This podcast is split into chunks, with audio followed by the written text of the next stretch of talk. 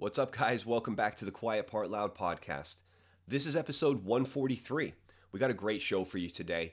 My guest is Jack Street. Jack is the founder and CEO of Demographica UK. Demographica are an independent media outlet that focus on giving young people a voice to speak about social issues, politics, and things that are affecting the fabric of society.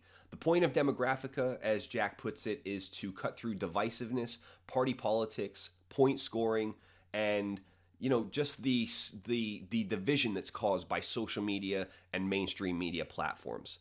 Jack and I had a great conversation. We covered the U.S. election, we covered social media, censorship, how Demographica got started, and some of the issues facing UK politics today. Jack's a really thoughtful guy, knows his stuff, and we had a fantastic conversation. I hope you guys enjoy it. I hope you learned something, and I hope you check out Demographica on all of the places you can find them, which are included in the show notes. So, hope you enjoy the conversation. Without further ado, please welcome Jack Street.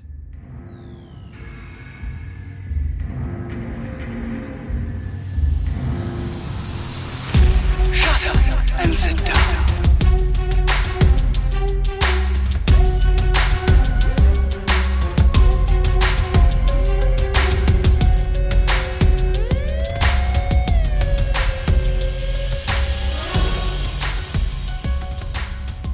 Jack, welcome to the show. Thanks so much for having me. I really appreciate it. Good to connect with you, and I'm looking forward to talking to you because off camera it seems like there's some definite crossovers of interest there, and and I think with the time that we're at now, with the U.S. election going on and everything, there's some very topical points of discussion that we're going to cover today. So, do you want to start just by introducing yourself to the audience, telling people who you are and what you do? Yeah, sure. So as you said, my name's Jack Street. I started a company called Demographica out of university. I studied politics at the University of Portsmouth. And I originally started the company to be sort of a lobby group for young people's interests. One of my issues growing up, I come from a very political family, and we've always been very politically open, having lots of conversations about politics, over dinner and that kind of thing. And I felt that there wasn't a space for me to go to be able to share my views and my ideas and have debates with people. It seemed like there was this very entrenched system where you have to either be from a certain background or either get a really lucky break. And there wasn't a place for people with really, coming from a really beginner foundational knowledge to be able to write stuff. And that's what I wanted to create, something that I wished existed when I was sort of 15, 16 years old. And that's where the idea came from. So originally we were going into schools and conducting polls and doing focus groups, talking to young people, getting their ideas, and then taking that to those ideas to politicians and companies and discussing with them how they can be representative of young people's interests.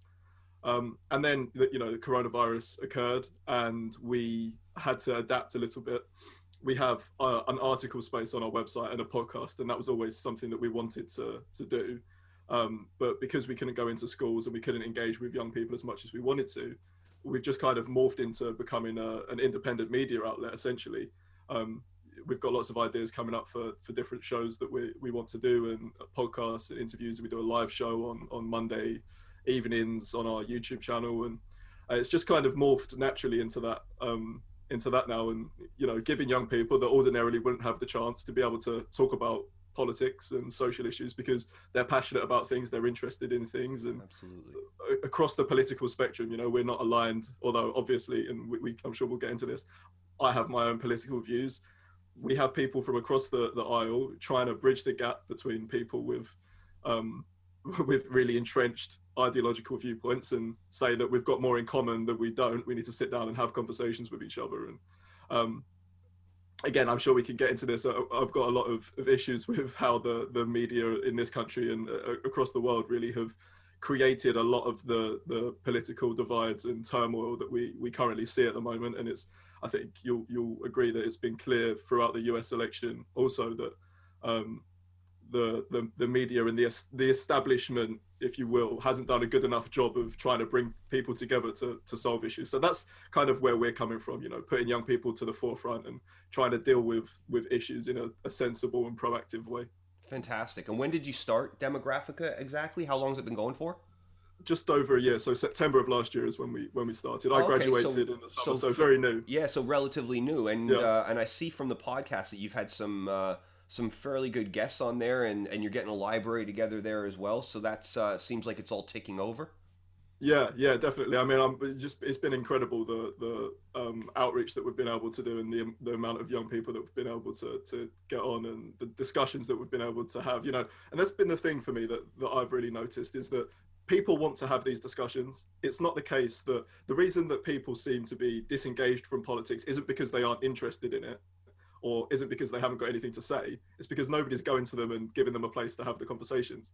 So if you go to people and say, what do you think about this? Almost everyone's got an opinion on something, and most things are political. So, you know, if you reach out to people and you want to engage, they're going to engage back and want to have conversations about stuff. So yeah, and I think, as you said, you know, politics is now being conducted by the media and, you know, almost adjudicated by the media.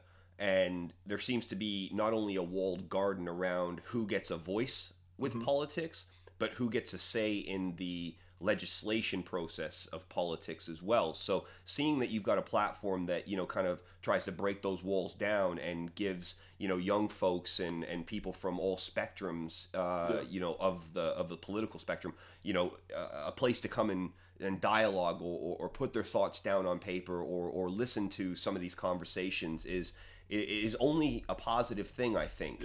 Yeah.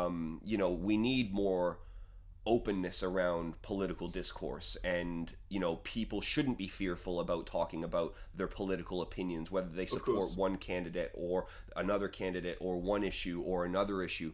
The only way you can reach any kind of solution or progress is to have those kind of, you know, borderless conversations, as it were.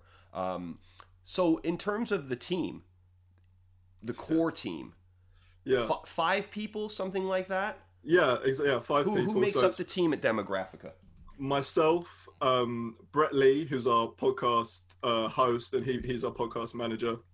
Alex Dubois, who's our article editor. Mason Wright, who does a lot of production and a lot of the sort of day-to-day operational stuff. And Gabe Hunt, who is our editor.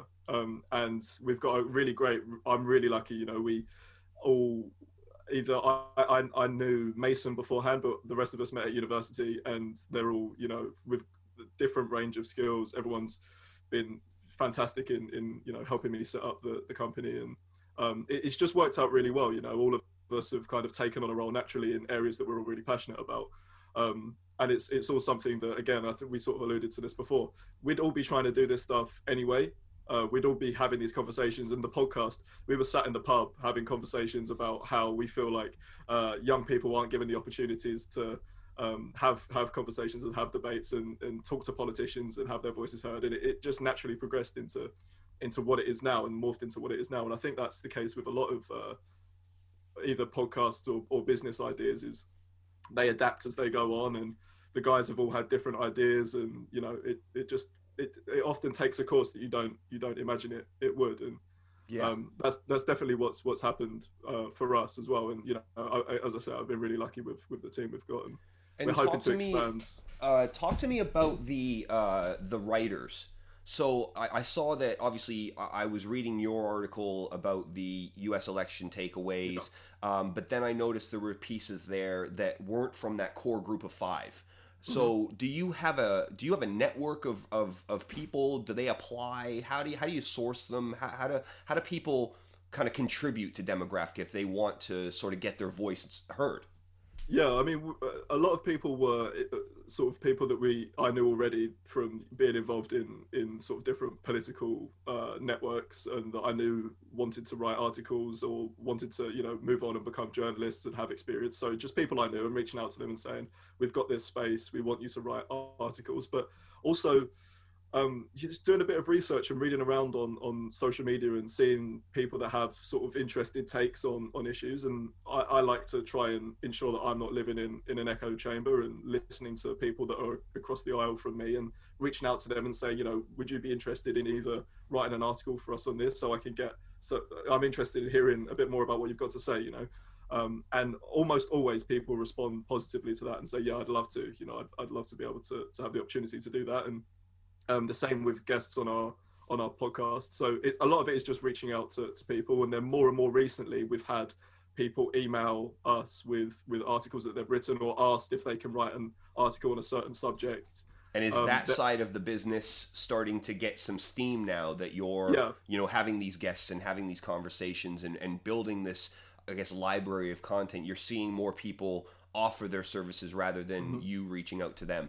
Yeah, and I think that's you know, naturally the way that things end up working out, isn't it? You know, as we start to increase our reach, then people sort of see that what's going on, or they might have a friend that wrote an article and they want to get involved, and that's great for us. It's really, you know, encouraging to see people that have spotted our content, or they say, I read this article and I want to write a response to it. We've had that a few times where we've had somebody write an article on how the Conservative Party has dealt with xenophobia, and then I've had someone from the Conservative Party come and say, I want to write about how the Labour Party's dealt with anti-Semitism. You know, so we get these dialogues that start to form through the article space as well, which is really interesting. And we want to ensure that our readers get perspectives from as many sides as they possibly can, and you know, trust people to be able to form their own ideas, you know, not spoon feed people ideological perspectives or anything like that. And you know, that's what we're all about. And again, with the live show that we've started to do, having people say, you know, I want to come on for 10 minutes and ask you some questions on this and see what your thoughts are on this. And again, you know, it's really encouraging. And like I said, people want to talk about this people stuff, are more politically active than I think we often give them credit for, or the media gives them credit for, or, you know, there's almost like an oversimplification and like almost propaganda delivery of politics in the media. And, you know, they kind of assume that people are just interested in 13-second sound bites or 10-second sound bites. And I think people are a lot more engaged than that. Do you think, would you call your team a nonpartisan team, or would you call it an eclectic mix of all things politics? I don't necessarily believe that you can ever be really non-partisan. You know, we've all got our own political views that inform us or inform the way that we go about our lives or the way that we think about different issues. I think the overriding theme is that we all care deeply about the principle of free speech and free expression, and we want that to be what pushes us forward, and that to be the you know, the core theme that embodies the work that we do. We don't want to move away from conversations that might be uncomfortable. We don't want to silence perspectives that we personally don't agree with. And it's something that it's difficult to get over in a lot of ways, where we'll sit behind the scenes and have conversations about an article that gets written, and you know, we'll read it, it gets sent in, and we'll go, we don't believe a word of this article, you know. But that's not our job. Our job isn't to curate what opinions are heard on the website, and just because we don't agree with it doesn't mean that our viewers aren't going to be interested in reading it. So very true. You know, we kind of have to push past that, and I think that's in many ways what sets us apart from a lot of more established media outlets. Is we want to push forward those conversations, and I'm not going to sit here and pretend that I'm, like, you know, non-partisan or unbiased in any way, because I am incredibly biased in a lot of ways. I have my own opinions, but part of this whole thing is about acknowledging that I'm not going to be right on every issue, and none of us are going to be right on every issue. We want to learn, and we want to hear different perspectives.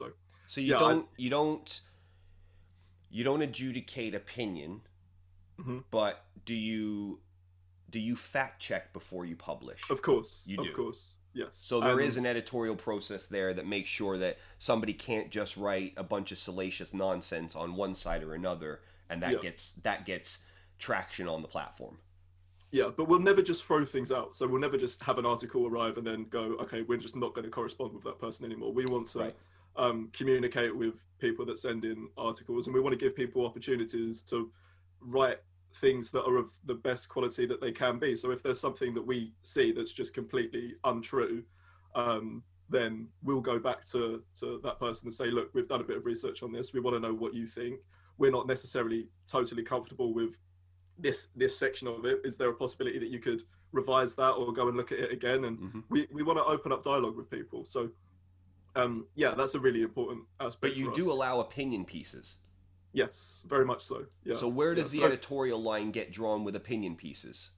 For us, it's about ensuring the dialogue that occurs is it's constructive. You know, we don't want things we don't want to be putting out things that are just hit jobs on a certain individual or you know, full of untruths or whatever. We want to be publishing pieces that are rooted in either an opinion on a certain issue, or if it's more of a investigative piece, it's written in a way that is as factually accurate as possible. So what if a piece was factually accurate, but because of the facts of the matter, it became a hit piece? Would that get play on the platform? Yeah, it's difficult in many ways to look at things from a hypothetical perspective, because it really depends on the sort of merits of the individual article. Yeah, but for sure. And I guess the example that comes to mind is something that happened on Twitter before the election, or as a lead up to the election, right? With the Hunter Biden story that was published by the New Yorker, and subsequently Twitter suspended their account, and subsequently suspended the White House press secretary for publishing or retweeting that content. And then anybody that tried to retweet that story was blocked from doing so. Although there's nothing to say that the story itself isn't true. Yeah, I mean, I've got a real issue with big media outlets or social media outlets, big conglomerates blocking news that they deem to be inappropriate. I think that in that specific case, I think it sets a dangerous precedent when Twitter decides what can and can't be shared and sent around. And there's lots of things on Twitter that are freely circulated that would break their guidelines or would go against their guidelines. That's, you know, as I say, allowed to be circulated, that aren't the Hunter Biden story. I wanted to read that story. I saw the link on Twitter. It got blocked. It got taken down. I wanted to speak to people about that and what they thought about that, and I wasn't able to do so. That pisses me off.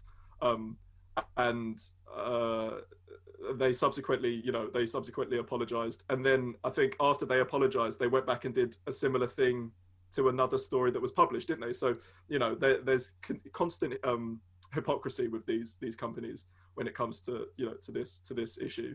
I agree. They need to be, you know, the social media companies need to be regulated now in the way that they're used as town squares, essentially, aren't they?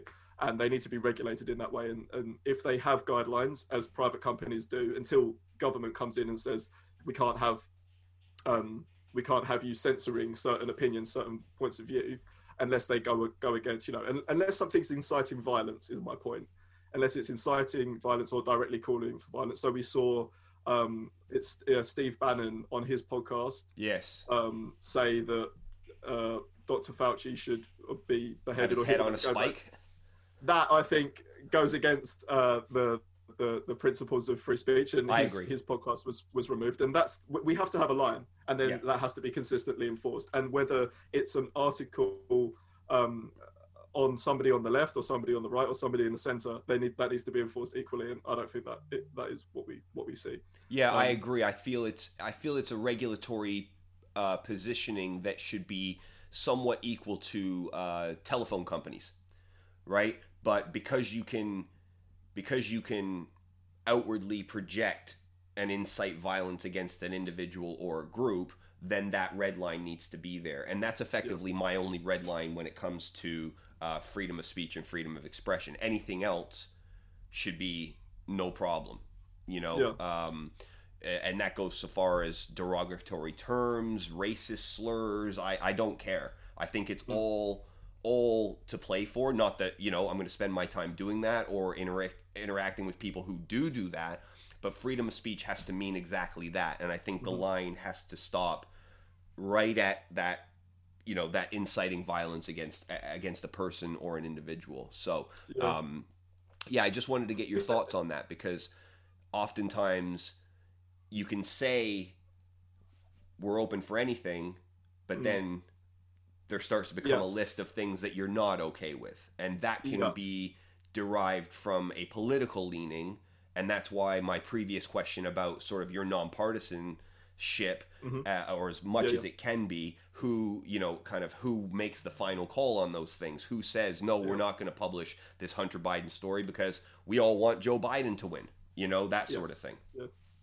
Yeah, and you know, that's luckily not something that we've too much had to deal with, but I'm sure it will be in the future. And we want to, more than anything, open up dialogues with people. Something I was going to say on your comment about racism is that if there's a racist, I want to know who the racist is because I want to call them out on their racism. 100%. I don't want to push these ideologies or these views to the sidelines, because then I think they become more dangerous in many ways. I want to take people to task because I want to show that my ideas, my worldview is, you know, one that should be valued over that person's, those person's ideas or those person's views. Exactly. Because it has more merits to it. Absolutely. And that's where we need to be, right? We need to be in a place of meritocracy. Yes. Yeah. Yeah. What did you think of Twitter flagging Donald Trump's tweets and news outlets cutting away from the speeches that were occurring when he was claiming that he'd won victory? What did you think about that? I think it's gross. I think the whole thing, I think the media landscape in its entirety, including people I used to hold in a higher regard than, let's call, the mainstream media, like Reuters or someone like that, even they now have come out and shown their political bias. And I'm trying to recall the example specifically, but it was only last week, and it was shared on Twitter by somebody. But it was a clear partisan line that removed any merit for their kind of, you know, their non-biased stance on editorial views.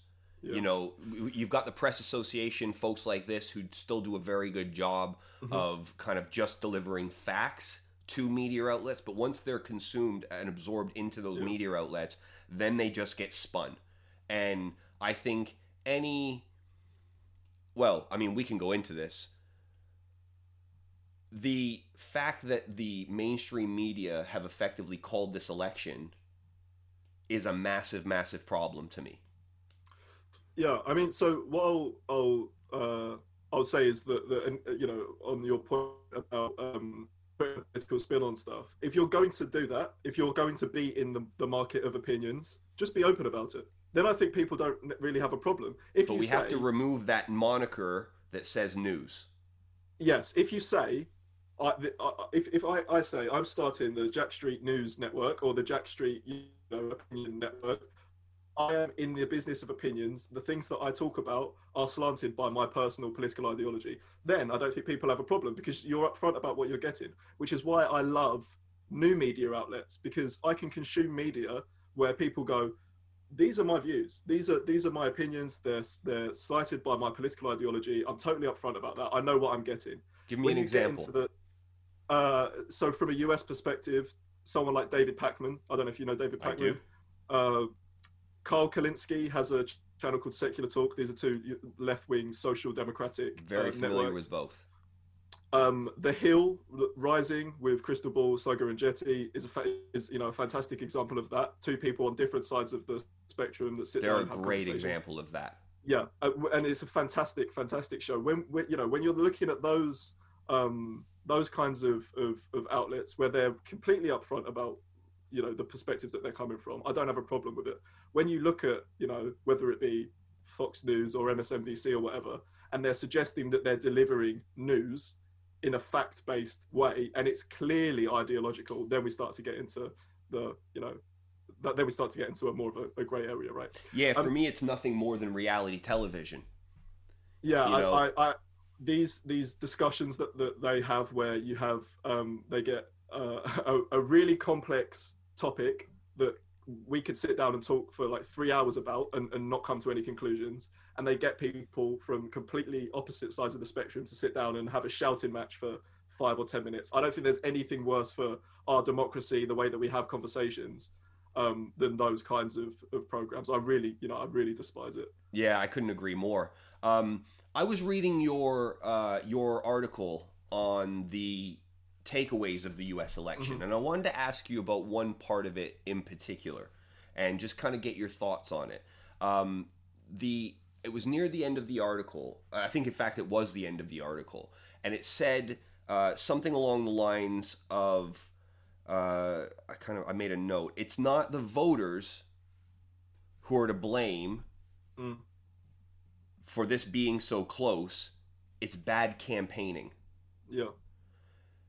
My thinking on that and my immediate sort of reaction to it was, doesn't that disregard 71 million people and sort of what they thought about, who they voted for? Because despite COVID, despite the economy fallout from COVID, despite Trump's abhorrent behavior, and trust me, I hate Donald Trump.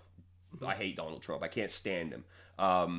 But despite all of that, in the popular vote, where we are now, all things taken as, factual and honest, there's only a 4 to 5 million differential between those that voted for Biden and those that voted for Donald Trump.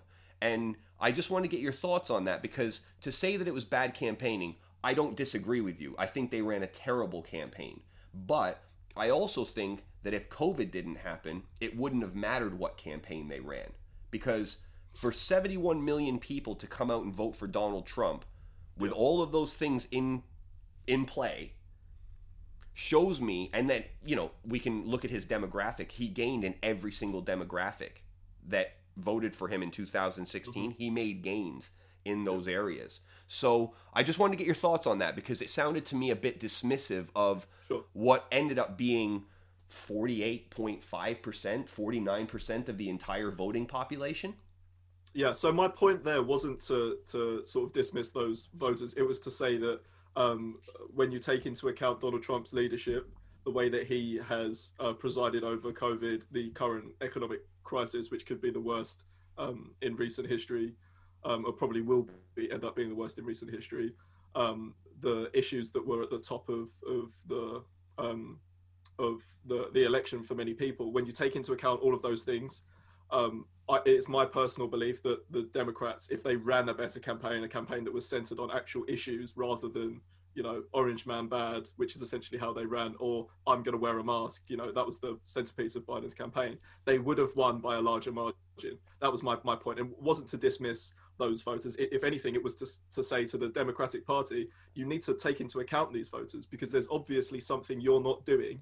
There's obviously something that you're not representing that means that your message isn't chiming with a massive part of society. And it's I have the same issue with the Labour Party in the UK, in the 100%. Lots of areas of the left. It's very easy for lots of areas of the left to look at voters, particularly in their heartlands, working class people who just are completely, they do not resonate in any way with the current left wing, a lot of the current left wing movements. And those of us on the left, being transparent, those of us on the left have to look at that, have to engage with these voter groups and find out what it is that we're not doing to chime with those sections of the populations. Because you have to represent, Biden going on about how he wants to be a president for all Americans, not just the Americans that voted for him. Well, what are you actually promising those people? What are you actually going to deliver to those people? And it doesn't seem to me like they promised anything. And my point there was to say, if you ran a campaign based on policies that you believe would tangibly impact people's lives in a positive way, you would have been far more successful. And why do you think they could? Why do you think they didn't or couldn't do that? I don't think they did it because I don't think they necessarily know what they believe. I think that there was an element of complacency. I thought that because of the coronavirus, and I agree with you, by the way, if COVID didn't happen, I think we'd be looking at a Donald Trump possible landslide victory. And that needs to be seriously worrying for the Democratic Party. And the fact that they didn't make gains in the Senate as well. I mean, this is, massively... And actually massively, lost momentum in the House. Yeah, so on the same ballot, people voted for Joe Biden and Republican, Republican senators and Congress people. It's madness. It really is madness. So the way that they, why didn't they run a campaign that was centered on policy issues? I think it was because they saw the fact that there was going to be a large voter turnout. The polling, the in-state polling, yet again got it terribly wrong, and that leads to complacency. There were parts of the left that probably weren't as aggressive in their demands of the Biden campaign. Like, so if I was Bernie Sanders, what would I have turned around and said to Joe Biden? I would have said, well, I'll drop out of the race if you promise, I'll drop out and endorse you if you promise $15 minimum wage, if you promise Medicare for all, if you run on a Green New Deal, if you run on things that, when you poll the American people, they were overwhelmingly in favour of, and you make me Labour Secretary, for example, and the people just would have rejected Donald Trump, and they obviously didn't. So yeah, I guess if that answers your question. Yeah, no, it was just something to kind of ponder and get your thoughts on, because as I said, I read that and I read it in a certain way, and I just wanted to get your thoughts on it, and then just sort of elaborate on where you think that they went wrong. I think, pardon me, I think the problem with the Democratic Party is they're trying to be the party of everybody, and they don't know who everybody is. There's the far left, there's the... there is the Green New Deal folks, there is the universal health care folks, there is a $15 minimum wage, but there's then there's also Biden, and Biden's not one of those. No, I agree. Yeah, so there's an infighting in the Democratic Party, and they can't get their story straight, and now you see people like AOC coming out and promoting all of the states that they won as a consequence of them, wanting $15 minimum wage, or but like you said, they voted for $15 minimum wage in Florida, but they voted for Donald Trump in Florida. Yeah. So there's a complete misunderstanding of who the voting public is, and I think they're trying to shoehorn people into these categories when they don't fit at the end of the day. Yeah. And minority groups aren't monoliths. They don't all think in the same way. It's ridiculous to think that, all these people think in the same way. Well, this was the thing with the black vote, right? It's like, the black vote are always going to go to the Democrats, so we can count on them coming out. And luckily enough, they did. It was like 87% of black votes went to Biden, and that's fine. But I think there's a separate reason for that. I don't think that's because of policy. I don't think that's necessarily because of, promises that they're going to make. Do you know who Jim Clyburn is? No, I don't. Jim Clyburn is, in my opinion, the reason that Biden is even in the running for becoming the next president. And right. I say in the running because I don't want to get your opinion on the voter fraud thing after this. Mm-hmm. But Jim Clyburn is a senator or congressman from South Carolina. So Biden's primary campaign was dead in the water before the Super Monday or Super Saturday or whatever they do, where like Tuesday, 15 right? States vote on the same day. Jim Clyburn endorsed Biden 2 days before. Right. He went on to win South Carolina and then went on to win 10 more states. Yeah. If that doesn't happen, Elizabeth Warren is going against Donald Trump, or Bernie Sanders is going against Donald Trump. And then you've got this, I guess, pseudo-socialist movement that would have probably gotten them massacred in the general election. Do you think so? I absolutely think so. Right. I think people want some of the social issues, but along with those social issues come a lot of different other things. For instance, you know, the SJW type of rhetoric around anti-racism training and critical race theory and issues like this that the American public, I feel, ultimately are sick of being preached to about and are rejecting those ideas. Yeah, so they take the social ideas in terms of legislative ideas, but the social ideas in terms of how they conduct their social lives, I think they're fully rejecting. Yeah, I tend to agree. I think it probably would have been... maybe this is my bias coming through, but I think that it would, if Bernie would have been the candidate, it would have been, I think he would have had a good chance of winning personally, because I ultimately think that the policy issues cut through more than the sort of social critique does. I think that there would have been, the Democratic Party would have been able to target those groups that ended up swinging towards Trump better, because they are in favor of those policy positions. And it doesn't matter who stands for the Democrats, they're going to be called a socialist no matter what. And it seems that sticks, you know, and whether it's true or not, Joe Biden obviously isn't a socialist.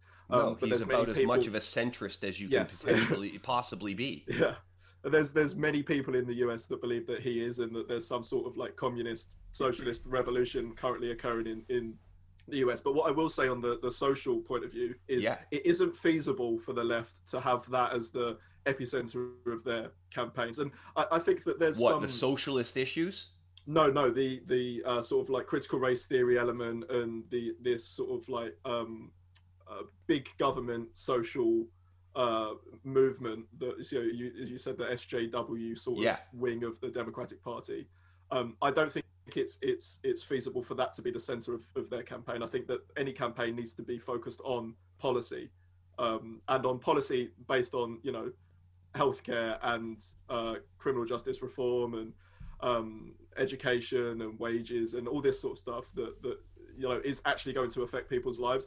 And we may disagree on some stuff. Like I'm sure we may disagree on things like statues and that kind of thing, but it's not necessarily for a presidential candidate to have that at the front and center of their campaign for them to be able to win votes.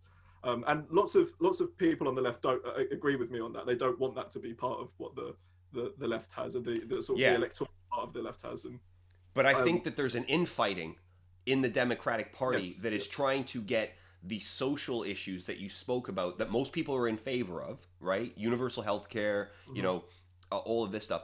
That's starting in my opinion, the Democratic Party and the far left part of the Democratic Party are trying to bundle in these social issues with these economic policies.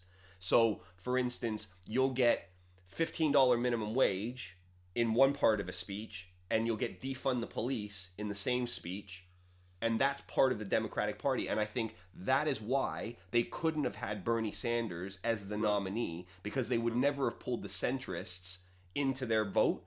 They would have fled to Trump because they're specifically rejecting those types of policies. Right.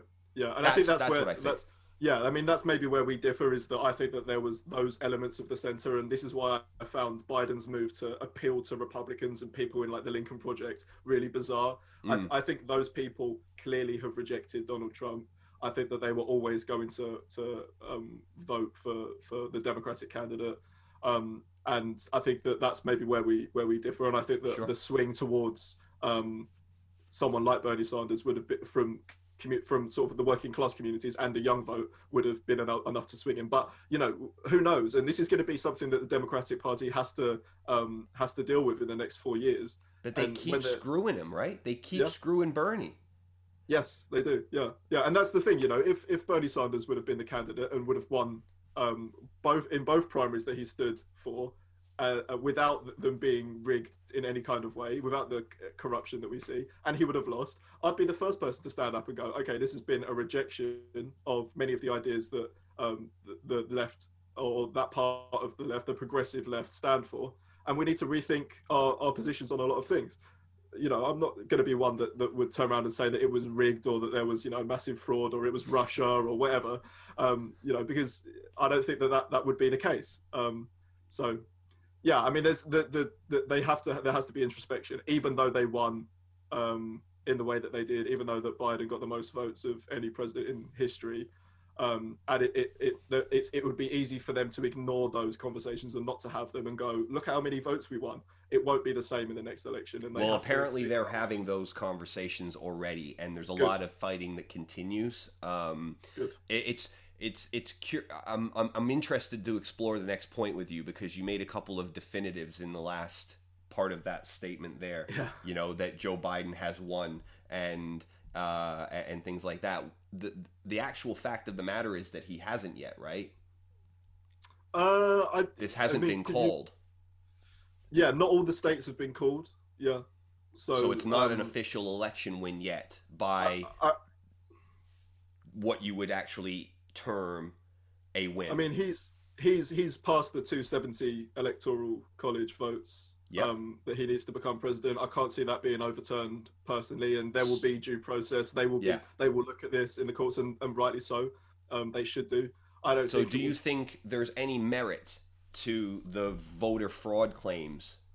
I haven't personally seen any concrete evidence, or anywhere near enough concrete evidence where I would say there has been an organised and orchestrated attempt to rig the election in favour of Joe Biden. I haven't seen that personally, so I can't say that there has been. And I would also be fairly confident in saying that not only will Joe Biden be the next president, but it will go through the court system. Maybe it will reach the Supreme Court. From what I've seen so far, I would probably guess that it won't reach the Supreme Court, but it may do, and there needs to be due process, and I think that will occur. But what do you think happens if, let's say, they do find some evidence of it?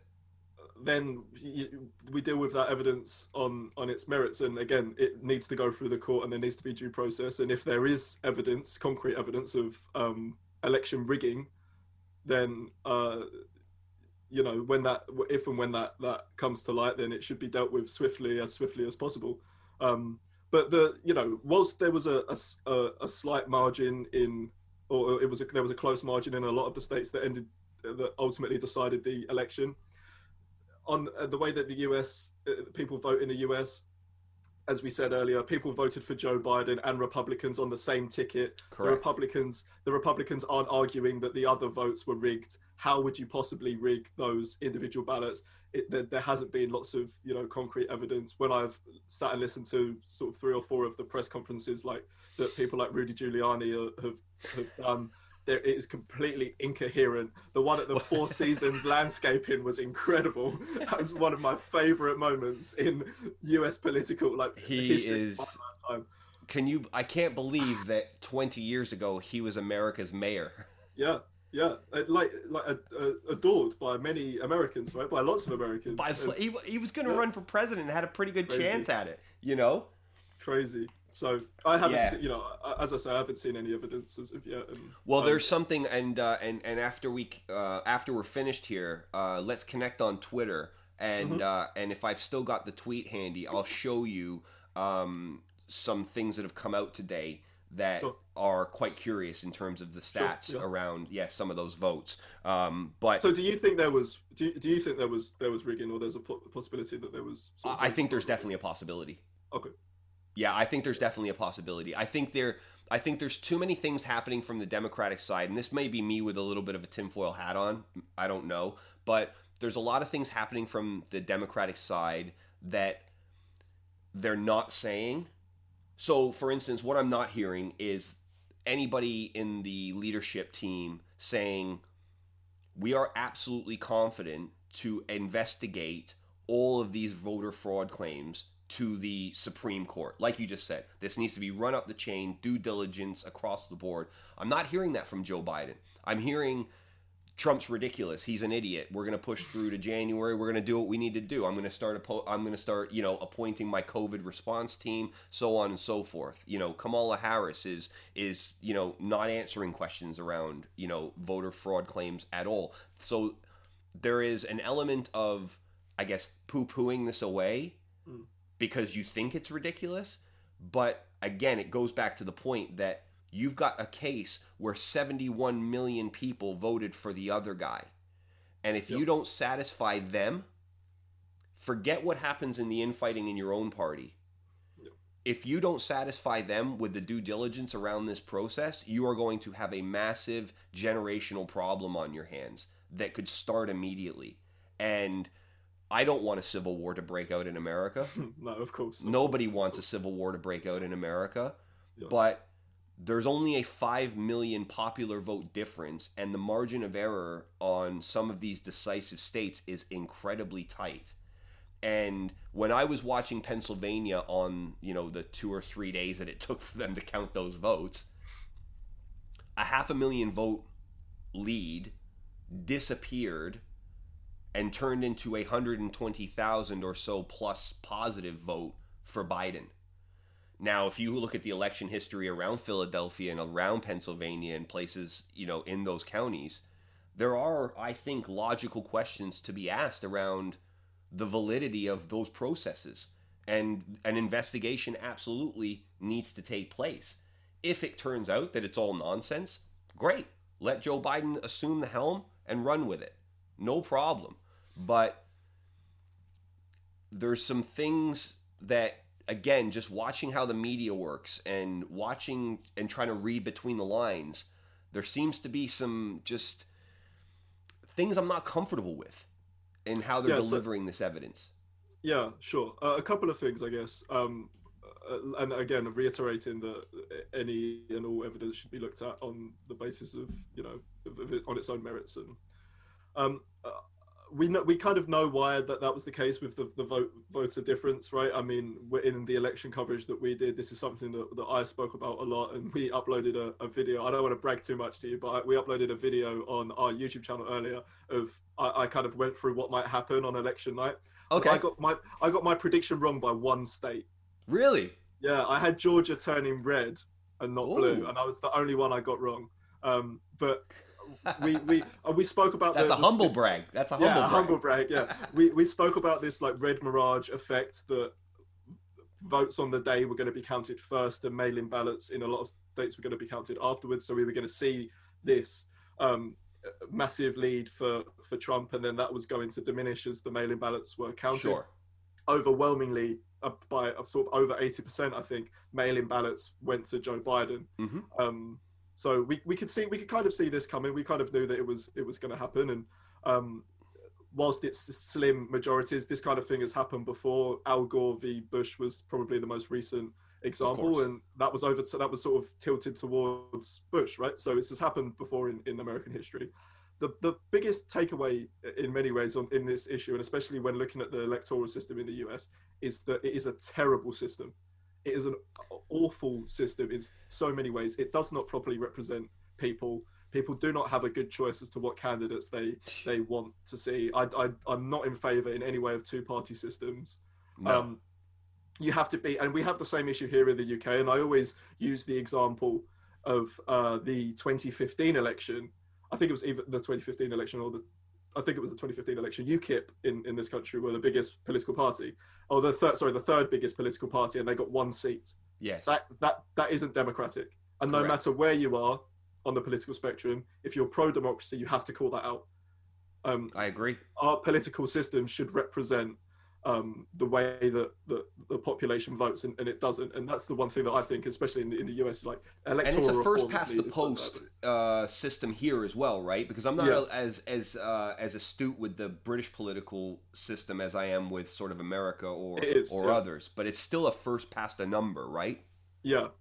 Yeah, so it's based on constituencies instead of states. And so are you in favor of one vote, one person, count them all, the winner wins? And if that is then delineated through multiple political parties, then the proportionality of those votes is the representative policy or representative the representation you get in Parliament. Yeah, yeah, I would be in favor of a list-based system where you list your preference of all the parties, and then they're counted up. If there is no one party that reaches the majority, you take in sort of second preference and third preference and so on and so forth, until you get a party that ends up being the one that is most favoured, and you end up with lots of coalitions in that case. But it better represents the thoughts and the views of the people. And that should be how it goes, right? We're absolutely all a mix. We are a coalition as a population. Why is our government not representative of the community that we actually find ourselves living in?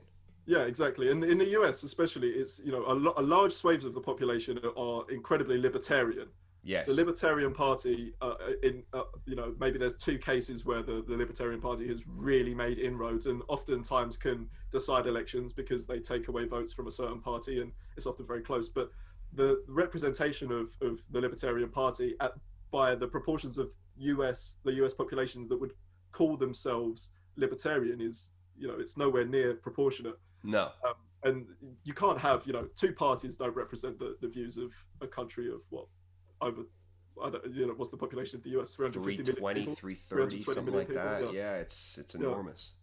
It doesn't, you know, that doesn't make any sense to me. So that's been one of the things that I've sort of been kind of bewildered by, you know, throughout the election. And I think that goes to your point of what you said at the very outset of the conversation, right? There's an entrenching that is, you know, it's like a tick embedded in the skin. This is the political system. It's like, you know, how are you going to dig that out, disrupt it, and manifest some new, more fair, you know, equally representative system? How is that going to happen? You know, who was it? Ricky Gervais said something on Twitter the other day. He's like, when is it going to stop being a prerequisite that our prime minister comes from Eton?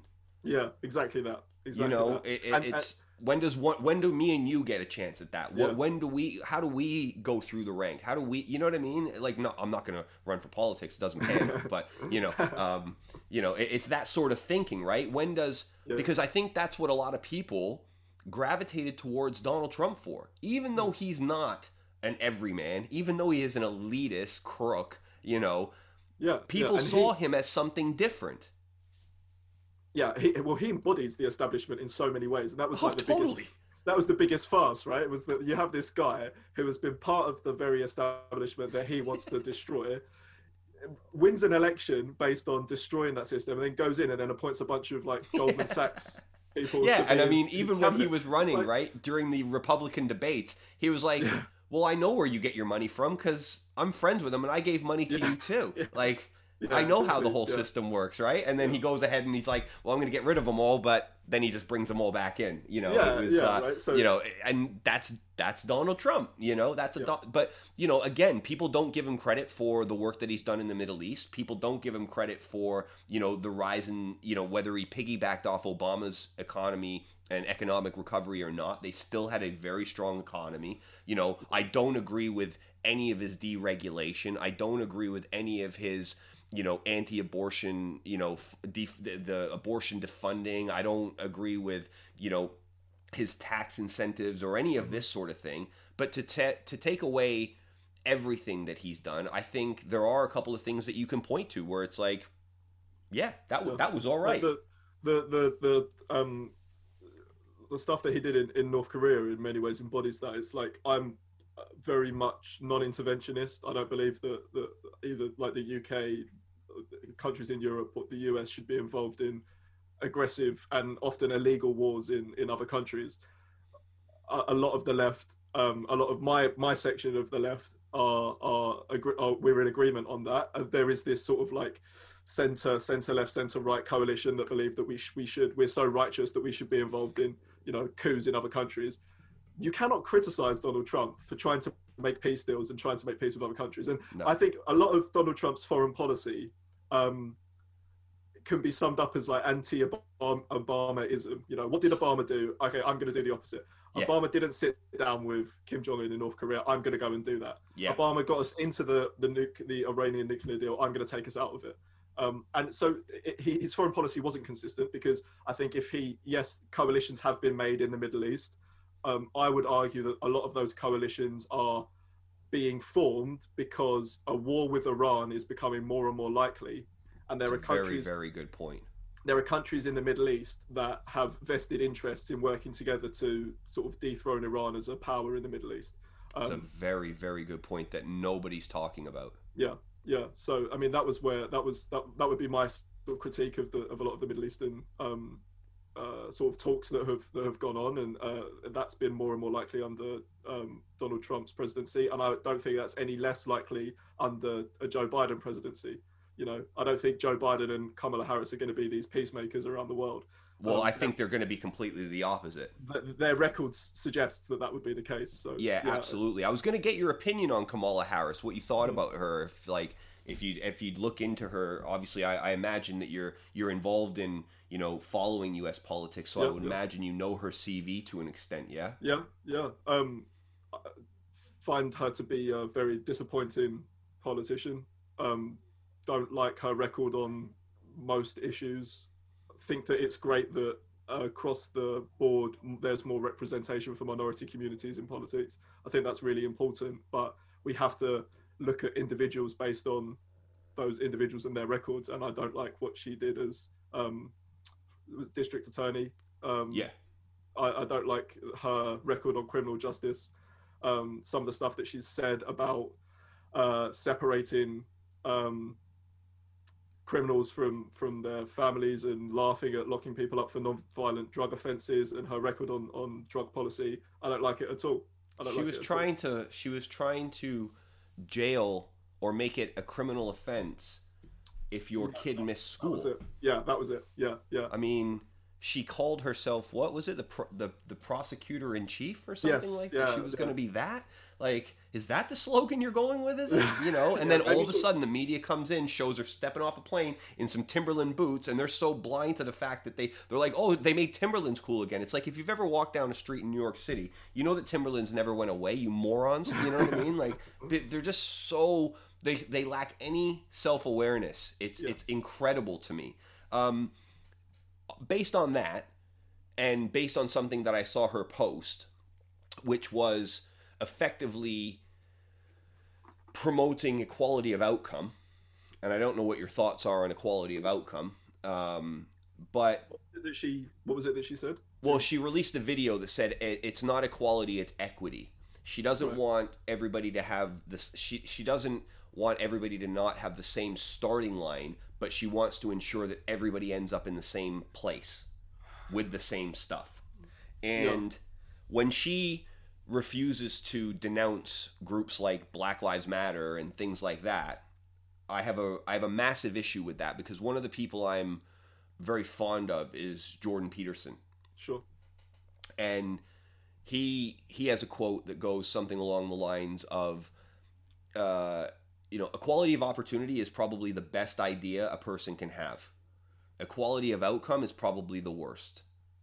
And I follow that thinking because, you know, I read people like Alexander Solzhenitsyn, who talks about the Bolshevik Revolution in 1917, and my wife lived through apartheid, and, you know, we don't need to watch any other film about World War II. We've seen enough of these things, right? But when you go towards equality of outcome, you're reaching for an impossible star, I believe.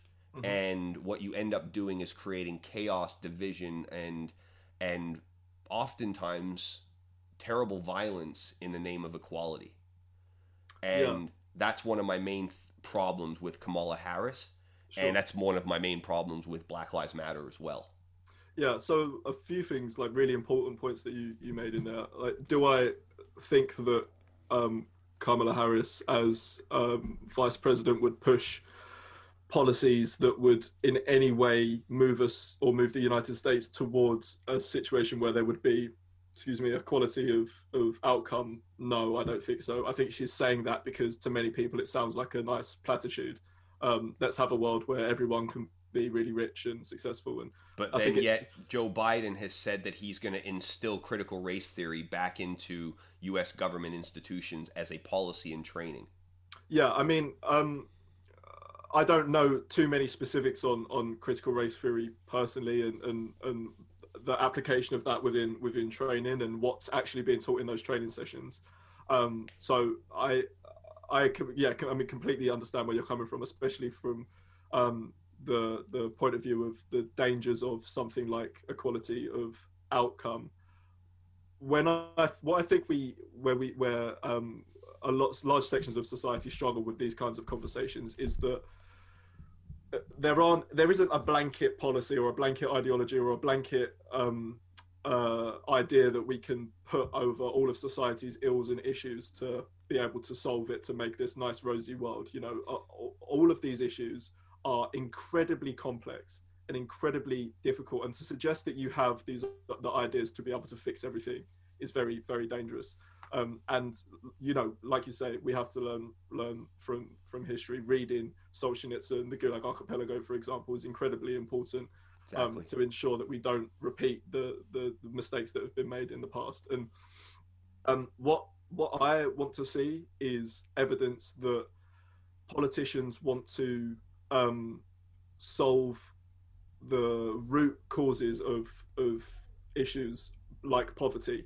So you look here in the UK, there's massive gang violence in London, you know, that leads to lots of knife crime, lots of disaffected communities. It overwhelmingly impacts minority communities, especially the Black community. Why is that occurring, and what can we do to fix that? Well, a lot of it's down to lack of opportunity, like you talk about, equality of opportunity being incredibly important. Are there enough job opportunities? Do people get paid a good enough wage for doing jobs that they do? That's just one issue, right? That's just one issue. So talking about equality of outcome as if that's, like you say, even achievable is ridiculous. Let's sit down and not have conversations about it's some utopia that we'd like to reach. Let's have conversations based on how can we actually fix the issues that we're seeing in society, and address them honestly, right? And address them from a root cause, you know, kind of first principle, break it down into its components and look at it. And don't be afraid. Again, this goes towards what you were saying at the beginning about your platform and what you're trying to do is have honest conversations that cut through those political divides, cut through the nonsense, and address issues for what they are in the honest form, in the most honest way that you can. Yeah, absolutely. And then you mentioned the Black Lives Matter movement. I think it's really important that we separate the Black Lives Matter movement from the organization that's called Black Lives Matter. Correct. I think that's massive distinction. Yeah, absolutely crucial. I also have issues with the messaging of the Black Lives Matter organization. However, I completely align myself with the movement of Black Lives Matter, you know, ending police brutality, ending disproportionate policing of minority communities, tackling the issues from at the root causes that are meaning that people from not just the Black community but lots of different communities aren't having equal opportunity, and ensuring that there is equal opportunity in society. Completely align myself with that. Do I think that things like defunding the police, you know, whatever that necessarily means, and maybe we can get into that if you'd like, is a platform that a political party should run on? No, I don't think it is.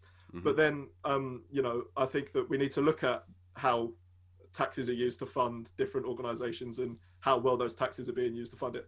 Open up conversations about these issues. You know, we should absolutely. I think that there is the nail on the head point, is the fact that with some of these organisations, they are shutting down the opportunity for people who don't look a certain way or fit into a certain criteria to even be a part of the conversation. And you know, I look at it, and I take America as a view, you know, on, say, the BLM stuff, for instance, and the defunding of the police and police brutality. And again, if you look at the statistics around, you know, police violence against African Americans versus Caucasians, there's more deaths on the Caucasian side. And that is a fact. If you look at the numbers of police who are, you know, I look at it like, okay, you've got, and again, people start to talk about proportionality and proportionality of the, you know, the population and things like that. And if you look at the Black community representing 13% of the population, but representative of 52% of all the violent crime, can then we have an honest conversation about why there might be more police in the Black community and why those interactions might be negative in the Black community? Yep. If we can have those conversations, perhaps we can have a constructive discussion about culture, but also about a resolution to how we solve the problem or address the problem, because defunding the police is not the right issue. You want more funding for the police to do better training, to bring in better qualified individuals rather than paying them a bare bones minimum, spending 3% of their overall time on training rather than, you know, maybe 20% of their time on training to get this, you know, de-escalation skills and tactics down, you know, et cetera, et cetera, et cetera. Mm-hmm. There's, as you said a minute ago, there's a number of different layers to this. And I'm okay with calling out ills of parts of society and ills in parts of like the different parts of the community, but not singularly. Yeah. And I think that's the problem is we go into these echo chambers and these siloed conversations where it's just this point about this problem. And we won't talk about anything outside of that silo because it might inflict some damage or some nuance into what we're trying to discuss. Yeah. And nobody wants to deal with nuance because it's not, you know, you don't score points when you look at things with nuance, you know, like that. Neither of us are sat here scoring points in this conversation that we're having. No, you know, it's, and people don't want to live their life in that way. Like you spoke about the sort of the instant gratification element of society. And that's where people are so deeply embedded. And we need to break out of that mold. But, you know, to come back from the defunding of the police argument, and this is where I think we've lost a lot of nuance as well, is that when I see people talking about defunding the police, and again, it's an issue with these sort of like 5 to 10 minute conversations and debates that they have, what it sounds like they're saying is, we don't like the police, we don't want them to have any money, you know, and that's not really what the discussion is. That's not really what people are suggesting. It's take funds away from the police force and direct them into different pathways to take people away from crime. That's essentially what people are saying. What I think we should be doing is ensuring that we fund the police sufficiently and we also fund areas that take people away from crime. It's not like we can only fund one area. You know? It's like we've only got like 50 quid and we've got to make it spread across all these things. It's like they've just pumped 6 to 9% of our GDP back into a stimulus plan that went basically all to corporations. Nothing went to the community. You know, my wife is self-employed. She runs a business. She didn't qualify for any of the government assistance programs. It was disgusting. Yeah, and yet I'm sitting here watching EasyJet get 600 million, Chanel getting 50 million, 50 bill, what was it, 50 million they got or something like that in stimulus money. Chanel, what? Yeah. Nothing to the communities. My local council's telling me that they're going to reduce our garbage pickup and increase our council tax after they've had, you know, multi-million pound injections of cash that ultimately we paid for. Yeah. I mean, I can agree with you more. And we've seen, you know, corporations are too big to fail. There's incredible cronyism at the centre of the British government, where we're spending hundreds of millions of pounds on PPE procurement contracts. You saw the 122 million that just happened today. Just to the mates of MPs, you know, these are people that have absolutely no experience in the industry of PPE distribution. 120 million to a company that haven't to make masks that have manufactured zero masks. There is incredible inequalities in this country, inequalities, and that's where our money is going. It should make us so furious, and that's one of the things that frustrates me the most is that we need to be having conversations based on these things that tangibly impact people's lives, you know. And it doesn't seem to me like we're having them even nearly enough. And it's the same with like the free school meal example that occurred. You know, it takes a football player to come to the front and say, we really should be doing something about this, to lead a campaign to get the government to actually do something. And then we're supposed to be happy when the government makes a U-turn. Yeah. Only because they're under the most intense scrutiny from all of the media because of this one man's example. Yeah, exactly. So, like, I think there's lots of people are to blame because of this, and I think that the media do have a massive part to blame. And obviously, it isn't all of the media. There's plenty of really good work that gets done, but absolutely, a lot of our consumption is focused to like 3 or 4 massive corporations that have helped to perpetuate the cycle that we're already seeing. And social media companies, to come back to them, have a massive part to play in this. Facebook, especially. Because they make a lot of money off of creating these echo chambers. And we need to break through this. You know, we need to start to break through this. Otherwise, you mentioned America facing civil war or possibly coming to the point where there could be civil war, and nobody wants to see that. But not only will America get to that point, it will be plenty of other countries around the world that will be pushed to the brink because of the way that we're dealing with politics at the moment. So, you know, we have to start doing something about it. And we have to promote these kinds of conversations. And that's been something really amazing about, especially the podcast space, is that people want to listen to long form conversations. People want to find ways in which they can get different perspectives and really think about issues in a deep way. And, you know, it's a fantastic platform to be able to do that. But these places need to be held to account properly. I couldn't agree more. And I think actually that's a really nice place to end. We're about an hour 15 in. I think we've covered a lot of ground. I don't want to exhaust everything because I think it'd be a really good thing to reconnect again, Jack. I'm actually pleasantly surprised by the conversation, and I didn't have any expectations coming in, but you know, you never really know what the strength of these discussions are going to be, and I appreciate your honesty and your transparency on a lot of the views that you had and do have. Before we go, do you want to just tell everybody listening where they can connect with you, where they can connect with Demographica, any of your team, any of that sort of thing before we sign off? Yeah, well, first of all, thank you so much for having me. It's been a really interesting conversation, and I'd love to come on again. It's been really great. I'm Jack Street 01 on Twitter. Our website is www.demographicauk.com. It's where we have all our articles. We have links to our podcast on our website as well. Demographica UK on YouTube and on all of our social media sites, so we're pretty easy to find. And you know, if there's anyone that wants to connect with me or us and wants to do some work with us, then just get in touch. You know, we're always looking for more people to contribute, and it's just we've highlighted a lot of really serious issues today. But one thing that always fills me with optimism is coming together and having these conversations, and especially young people wanting to take the lead and be at the forefront of dealing with a lot of these issues. So. Absolutely. You know, very well optimistic. Said. Very well said. And yeah, pleasure was mine. Let's definitely do it again. I'll ensure that I make it easy for people to connect with you through the show notes and everything like that as well. But I just want to say thanks again. It was a great conversation, Jack. I look forward to the next time we do it. Yeah, me too. Thanks so much. My pleasure.